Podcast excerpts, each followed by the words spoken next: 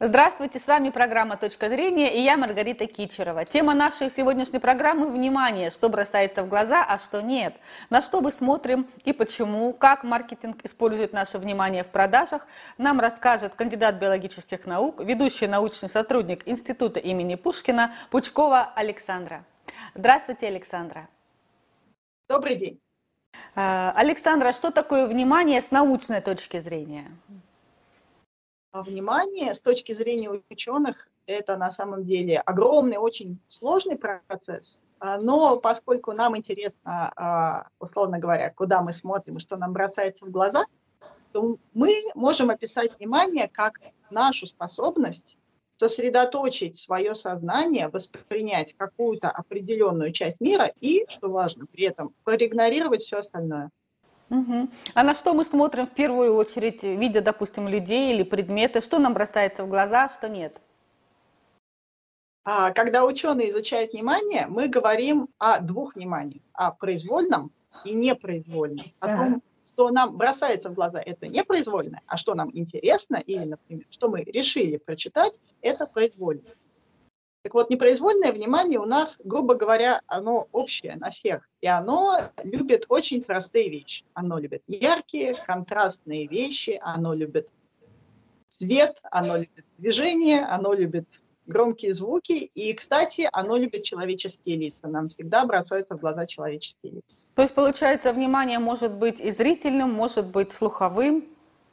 Да, да. Оно может быть любым, оно, извините, может быть тактильным, например, когда кто-то к нам прикасается, мы оборачиваемся. Да, это такое уже общее внимание, то есть э, внимание может быть и внутренним, мы можем сосредоточиться на своих мыслях. А вот так. К тому человеку, который к нам обратился. Ага.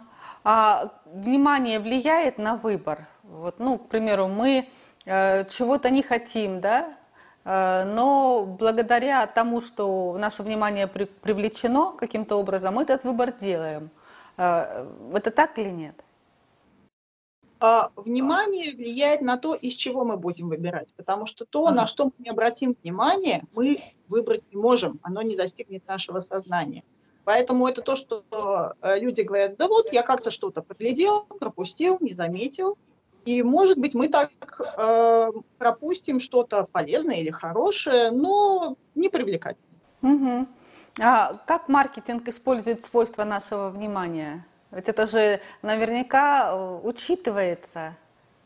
Конечно, современный маркетинг э, очень учитывает достижения нейронаук и психологии. Есть даже такой раздел нейромаркетинг, который посвящен именно этому, тому, как максимально эффективно использовать наши особенности и наше внимание, чтобы привлечь именно к своему продукту. Ну, от самого простого, от ярких контрастных шрифтов, улыбающихся детей, женщин и молодых людей на упаковке, и до более тонких вещей, до, например, цветов, которые э, могут с чем-то ассоциироваться. Так. И общего оформления упаковки, что нам первым бросится в, назад, в глаза, например, какие-нибудь вкусные картинки с едой, или какая-нибудь надпись, или какое-нибудь сияющее окно на упаковке чистящего средства. А может быть, как-то влиять на наш выбор месторасположение предмета, например? Да, а, когда мы говорим о магазинах, то самое золотое место – это уровень наших глаз, потому что, конечно же, туда мы посмотрим в первую очередь. А что-то менее интересное или, скажем так, менее популярное поставят на самую нижнюю полку или задвинут на самый верх. Поэтому расположение на уровне глаз и на расстоянии вытянутой руки, то, до чего удобно дотянуться, самое удачное для маркетолога. Я правильно понимаю, что все абсолютно, что у нас находится на уровне глаз, привлекает нас в первую очередь, обращает на нас э, наше внимание именно оно.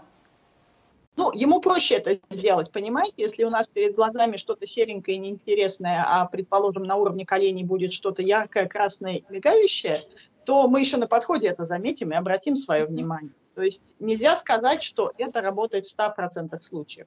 Это всегда говорит нам, э, что нам поможет или помешает увеличит вероятность покупки или уменьшит. А можем ли мы использовать наше внимание во благо для нас и как? Да, можем. Например, мы можем знать, что у нас есть наше произвольное, непроизвольное внимание, и произвольное внимание можно считать такой мышцей. С одной стороны, его можно тренировать, например, тренироваться, сосредотачиваться на работе. С другой стороны, оно устает. Поэтому периодически полезно переключаться просто потому, что наше внимание устало. Третья часть, которой мы себе можем помочь, не э, устраивать себе же лишних отвлечений. Все знаем, как плохо работает под громкий звук из-за стены.